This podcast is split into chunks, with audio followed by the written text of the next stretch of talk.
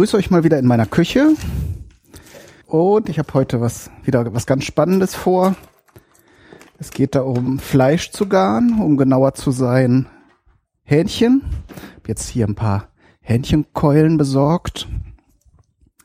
Und ich habe es ja in der einen oder anderen Form schon mal hier in diesem Podcast ausprobiert. Der heiße Scheiß. Wenn ihr euch ein bisschen für Kochen und moderne Zubereitungsarten interessiert, dann kommt ihr um das Sous Vide gar nicht drum rum. Und jetzt mag die eine oder der andere unter euch sagen, hey, Moment, äh, Geflügel und dann Niedertemperatur-Garmethoden, das hm, wäre mir doch nicht so ganz geheuer. Also für die, den sous vide jetzt nicht sagt, es geht im Grunde um genau das, nämlich Fleisch bei geringen Temperaturen zu garen. Natürlich passiert, äh, wenn man das jetzt bei Temperaturen um zwischen 60 und 70 Grad das Fleisch zubereitet, nicht das, was man oft bei Fleisch mag, nämlich dass es kross und äh, braun wird. Das ist ja die sogenannte Maillard-Reaktion, bei der man weiß es gar nicht so genau, was da alles stattfindet. Aber kurz gesagt, äh, für diejenigen, die sagen, nee, dann ist das nichts für mich, das kann man auch nachher noch machen. Also man würde erst sous garen und anschließend macht man dann äh, noch mal kurz äh, das Bräunen. Es gibt auch Köche, die es andersrum machen, also die das Fleisch, habe ich jetzt bei Steak ganz oft gesehen, die das dann erst anbraten und dann bei niedriger Temperatur weitergaren. Ähm, aber dann ist es wahrscheinlich nicht mehr kross. Also dann ist, hat es zwar noch die Aromen, die durch das Anbraten entstehen, aber kross kann ich mir nicht vorstellen, dass das dann so lange, weil es wird, das ist vielleicht noch ein weiterer wichtiger Punkt, es wird sehr lange bei niedrigen Temperaturen gegart, denn man kann sich vorstellen, das braucht lange. Vorteil ist allerdings, dass es dann nicht so auf die Sekunde ankommt.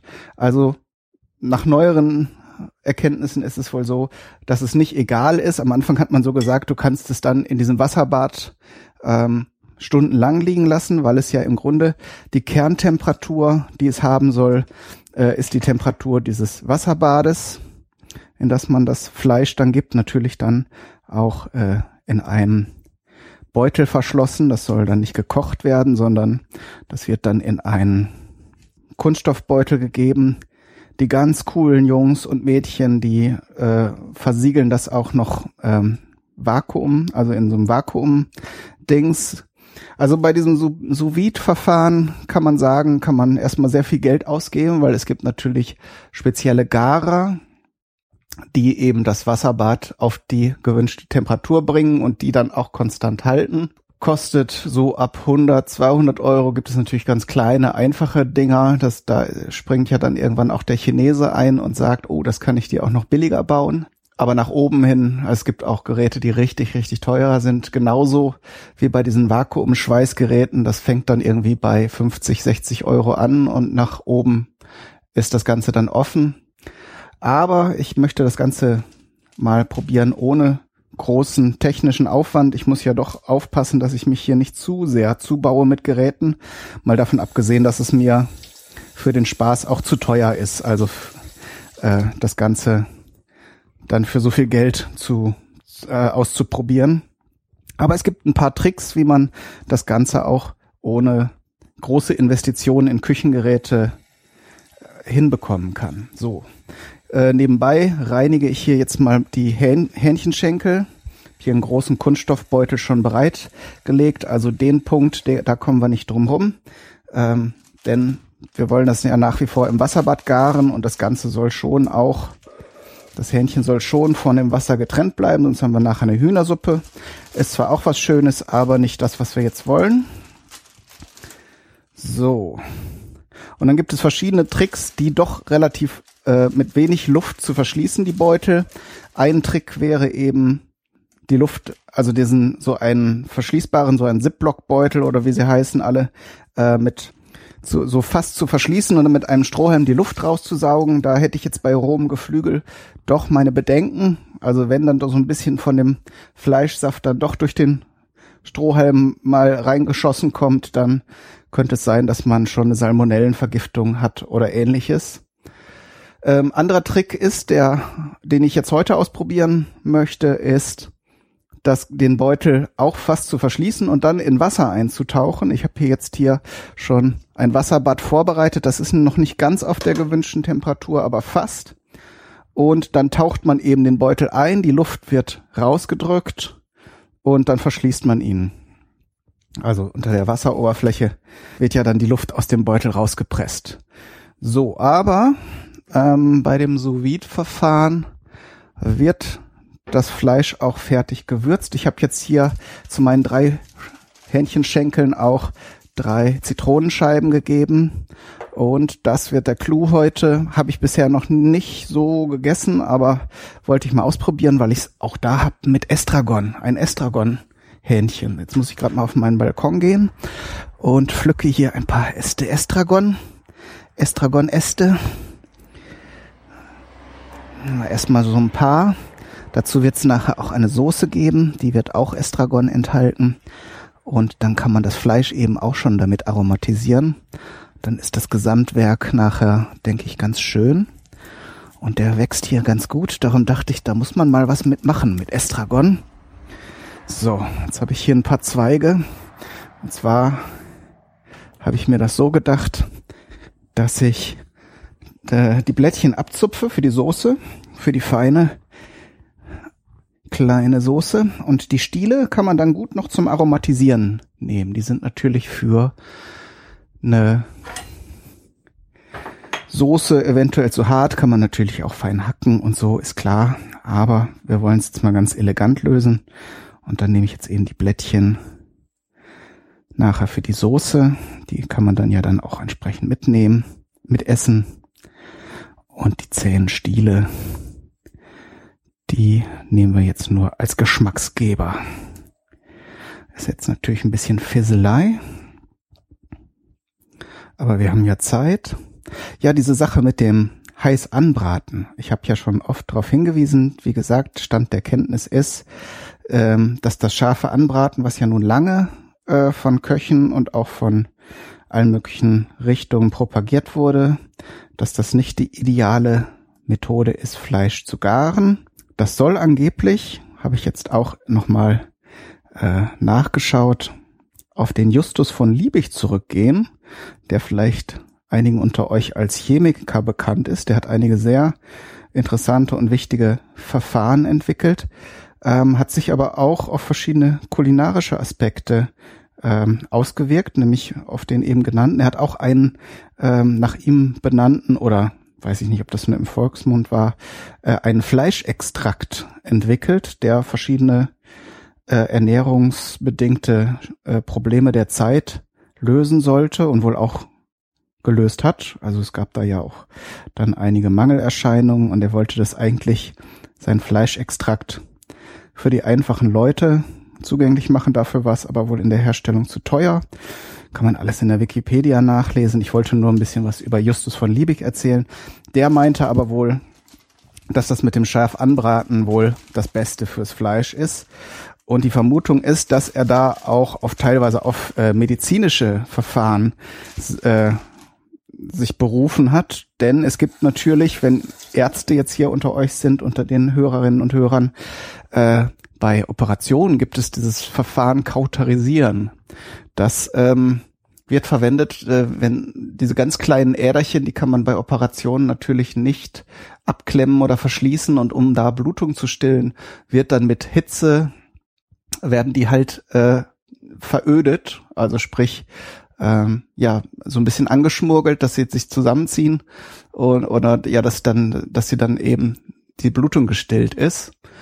Ähm, lässt sich aber in dem Fall auf Fleisch nicht übertragen, ähm, weil es da eben nicht um Blutung geht, sondern um Fleischsaft und das lässt sich halt alles nicht so übertragen. Wenn man Fleisch stark erhitzt, dann passiert es eher, dass ihr den ganzen, dass der ganze Fleischsaft aus den Fleischfasern rausgedrückt wird.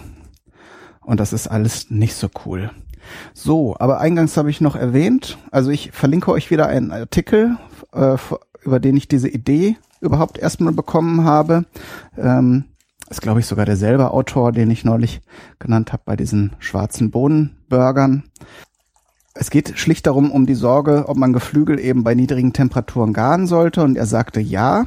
Er hat sich da auch kundig gemacht. Und es gibt wohl bestimmte Regeln, also so über 70 Grad soll man das Hähnchenfleisch äh, erhitzen. Und das wird wohl darauf zurückgeführt, dass natürlich die Keimbelastung, die lässt sich nicht abstreiten bei Geflügel.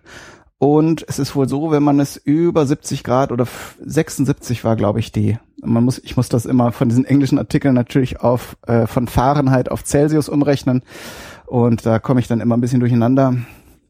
Also ist auf jeden Fall über 70, wenn nicht sogar 75 Grad. Da sind die bedenklichen Keime so ziemlich sofort dahin.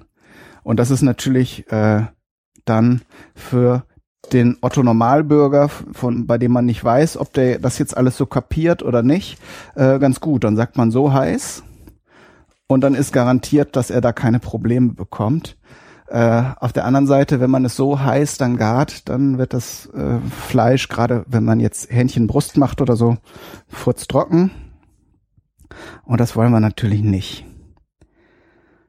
Und er meinte eben, wenn man es jetzt bei den vorgeschlagenen 60 Grad gart, dann dauert das Ganze nur länger. Also es dauert dann halt so 15 bis 20 Minuten, aber auch dann sind die Keime die man nicht haben möchte im Essen, sind dann weg. Und diese Hähnchenschenkel werde ich jetzt bei 60 Grad circa zwei Stunden garen. Dann machen wir natürlich zwischendurch eine kleine Pause und dann werde ich auch noch eine Soße dazu machen. Alles, alles cool. So, das reicht nicht ganz. Da muss ich noch mal ein bisschen Hitze zu geben. Die Konstruktion habe ich jetzt hier noch gar nicht erläutert. Also man kann natürlich so einen sous garer auch improvisieren und zwar schlicht und einfach, indem man einen Topf nimmt. Man braucht natürlich ein Küchenthermometer, äh, das habe ich ja. Und ähm, dann muss man diese, diese Temperatur eben versuchen selbst zu regeln. Äh, es gibt auch ein paar spannende Tricks äh, das, das Wasser auf die richtige Temperatur zu bringen und dann in einen äh, Thermos, wie, nee, wie heißt es, in einer Kühlbox zu geben. Die sind ja isoliert und die halten Dinge nicht nur kalt, sondern auch warm. Und da wird die Temperatur entsprechend lang gehalten. Und ähm, wenn man dann Fleisch äh, da reingibt, dann kann man das eine ganze Weile so da drin lassen. Wie gesagt, es sind ja dann meist so zwei, drei Stunden die das dann bei dieser Zieltemperatur darin sich aufhalten soll. Und äh, was ich jetzt mache, ist eben mit dem Topf. Und dann habe ich jetzt zufälligerweise entdeckt, ich habe noch einen passenden Deckel, der von einem Dämpfer, glaube ich, ist, wo dann dieses, dieser Fühler von dem Thermometer gut durchpasst. Sonst muss man eben wesentlich mehr regeln, wenn kein De Deckel drauf ist, weil natürlich äh, auch Wärme entweicht. Aber in diesem Fall denke ich, dass das alles ganz gut funktionieren wir zusammen. Äh, wie gesagt, also ich habe auch jetzt gestern gerade gesehen, weil ich versuche da natürlich auch immer rauszufinden, wie man das noch optimieren kann. Und da gibt's natürlich auch Leute, die diesen Regelkreis, weil im Grunde ist es ja nichts anderes als äh, ein Thermometer und ein Heizelement, die eben so aneinander gekoppelt sind, dass äh, ja dass das Heizelement aufhört, wenn die Zieltemperatur erreicht ist und wenn sie fällt, ähm, entsprechend nochmal nachlegt. Natürlich bei äh, idealerweise ist dann auch noch ein Element dabei, dass das Wasser in Bewegung hält, weil Wasser ja nun gut äh, muss ja darum rührt man ja auch Sachen um, äh, weil sich die Wärme ja gleichmäßig verteilen soll. Es soll ja nicht ähm, unten heiß sein und oben kalt.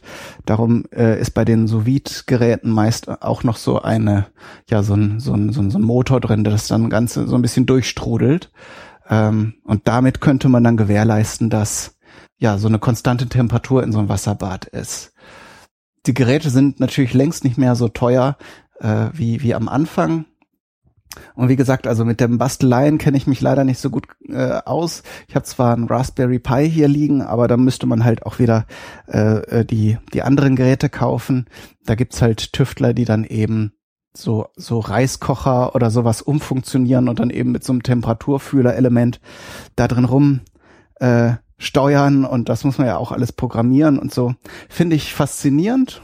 Vielleicht ist das ja was für einen von euch, aber Äh, und wenn ihr da schon was ausgetüftelt oder gefunden habt, ich habe so ein paar Anleitungen gesehen, aber wie gesagt, da fühle ich mich irgendwie nicht dazu berufen, das auszuprobieren, weil ja sonst im in den meisten Fällen hat man dann irgendwie teure Teile gekauft und kann nichts damit, kann nicht damit umgehen. Gut, aber äh, wie gesagt, wenn ihr da Erfahrung habt oder euch zutraut, sowas zu basteln, erzählt mir gerne, wie ihr das gemacht habt ähm, oder schreibt mir.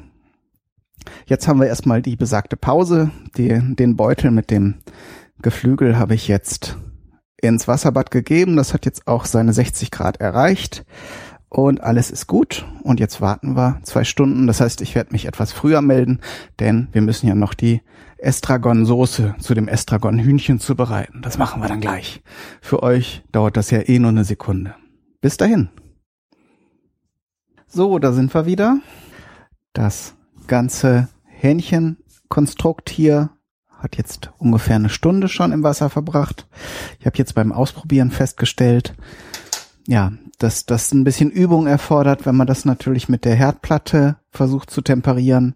Ähm, am Anfang war es etwas heiß. Ich hoffe, dass es jetzt nicht dadurch kaputt gegangen ist, aber ich bin da zuversichtlich am Anfang. dass äh, die Hähnchenschenkel kamen natürlich auch aus dem Kühlschrank. Da hat ein bisschen mehr Temperatur im Wasserbad wahrscheinlich auch nichts zerstört. Ich werde jetzt noch mal die Soße zubereiten. Also jetzt sind wir bei 60 Grad auf jeden Fall. Vielleicht ein bisschen weniger, muss ich vielleicht gleich wieder ein bisschen nachwärmen, aber eben nicht mehr so lang und so extrem wie jetzt eben. Da werde ich jetzt hier die Herdplatte nochmal einmal aufheizen und dann gleich wieder ausschalten. Ähm, weil bis das beim Thermometer angekommen ist, dauert das ja auch ein Weilchen. Und da ist natürlich unten dann auch schon eine wesentlich höhere Temperatur. Also es spricht also auch einiges dafür, wenn, wenn man sich jetzt dauerhaft dafür entscheiden würde, diese Garmethode zu verwenden, sich da entweder eine Low-Cost technische Lösung zu überlegen oder eben dann doch mal so ein Gerät zu beschaffen. Wenn das wirklich sinnvoll ist und einem Spaß macht und so, dann kann man ja auch mal was investieren.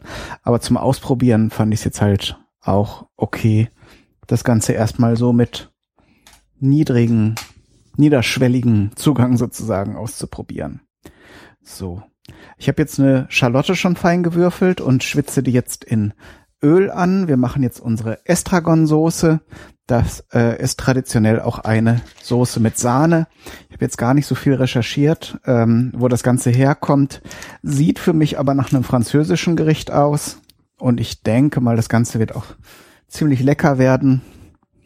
So, die Herd können wir ruhig ein bisschen aufdrehen. Habt ihr jetzt normales Pflanzenöl genommen? Man hätte jetzt auch Butter nehmen können.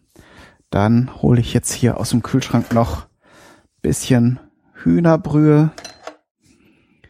So, da nehmen wir aber nicht, das sind jetzt hier so, ich habe so 100, äh, so 500 Milliliter Fläschchen. Da nehmen wir aber nicht alles. Ist zwar immer wichtig, dass man genug Soße hat. Also es gibt, glaube ich, nichts Ärgerliches als beim Essen nicht genug Soße zu haben. Auf der anderen Seite, wenn das jetzt alles so funktioniert wie erwartet, dann wird das Hähnchen natürlich auch super saftig. Und Soße braucht man ja vor allem dann, wenn das Ganze ein bisschen trocken geworden ist und äh, entsprechend dann mit Soße ausgeglichen werden muss. Die Zwiebeln müssen natürlich nicht bräunen, sondern einfach nur so ein bisschen anschwitzen ich mir jetzt noch ein Löffelchen dazu. Ich habe jetzt Schalotten genommen, weiß nicht, ob ich es jetzt eben erwähnt habe. Müssen jetzt auch nicht lange da braten, also zwei kleine Schalotten. So, und dann hole ich mir hier mal gerade ein kleines Gläschen raus, denn werde das Ganze ablöschen. Ich habe nämlich vor einiger Zeit, weil ich eben eine Estragon-Pflanze hatte und dann sprießt das Ganze ja auch erstmal ähm, auch ein Estragon-Essig hergestellt. Da werde ich jetzt auch so ein ganz kleines Schlückchen, also so 2 Cl zugeben, sonst wird das Ganze natürlich auch zu sauer, aber so eine leichte Säure, die ja dann auch, wenn man sie jetzt zum Ablöschen nimmt, äh, auch nachlässt, die ist gerade bei so einer schweren Sahnesoße ja auch nicht ganz verkehrt. So, die Zwiebeln haben jetzt schon, sind jetzt schon glasig. Da gebe ich jetzt den Essig dazu. Da muss man natürlich den Kopf dann erstmal drüber wegnehmen, weil der verdunstende Essig setzt sich natürlich schön in die Nase und in die Lungen. Da könnt ihr natürlich jetzt auch mit Weißwein ablöschen oder und oder, also man kann das auch dazu addieren und entsprechend dann einreduzieren lassen. Das geht ja, äh, auch bei Weißwein würde man jetzt nur so einen kleinen Schluck nehmen, nicht äh, irgendwie eine halbe Flasche oder so. Und das trägt natürlich auch alles dann zum Aroma, eine feine Säure äh, bei. Und ich koche halt nur nicht so gern mit Alkohol oder nicht so oft. Mach mal hier gerade die Lüftung ein bisschen an. Denn beim Einreduzieren, sonst hängt das nachher alles in den Schränken und an den Wänden.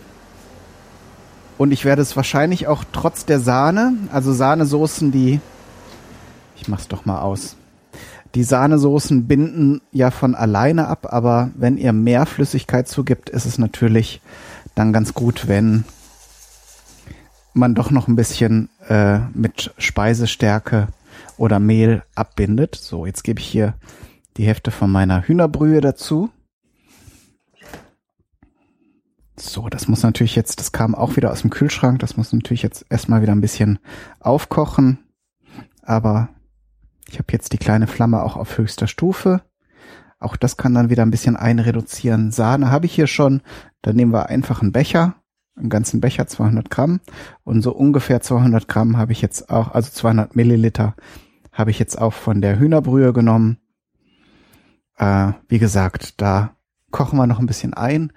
Die Hühnerbrühe war jetzt ungesalzen, das heißt, da nehmen wir jetzt auch noch mal schon mal pauschal ein bisschen Salz dazu.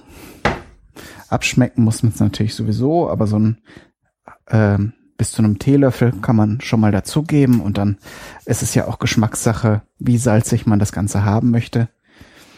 Die einen mögen es halt etwas kräftiger und die anderen äh, mögen es lieber etwas milder. Den ist dann Meersalz auf jeden Fall schon zu viel.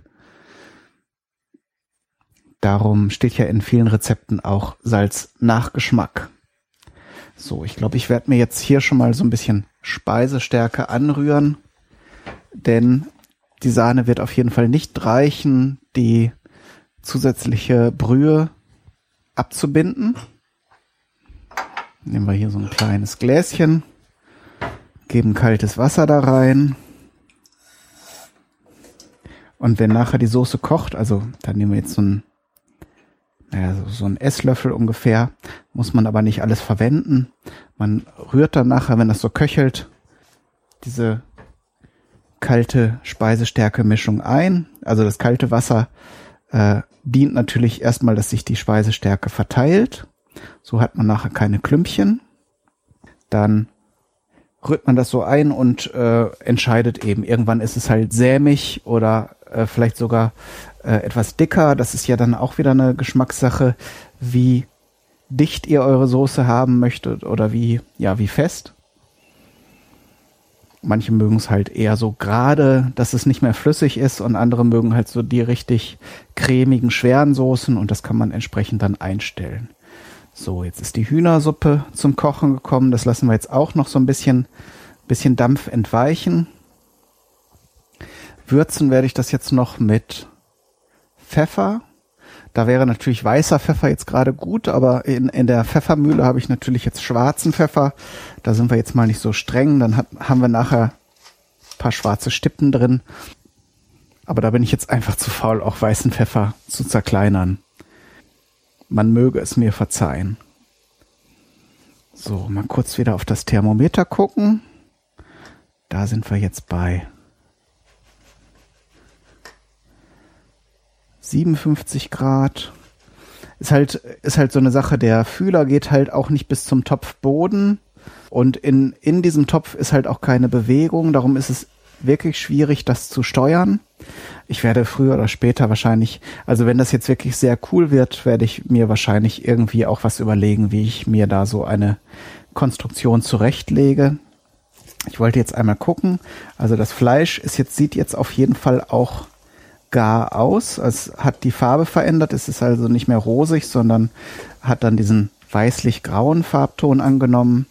Das deutet schon sehr deutlich darauf hin, dass es eben nicht mehr roh ist. Das ist schon mal gut. Und äh, ich werde es dann nachher, das werde ich dann nicht mehr unbedingt mit euch zusammen machen. Ich werde es nachher auf jeden Fall dann anbraten, damit es außen herum schön kross wird, weil so wabbelige Haut.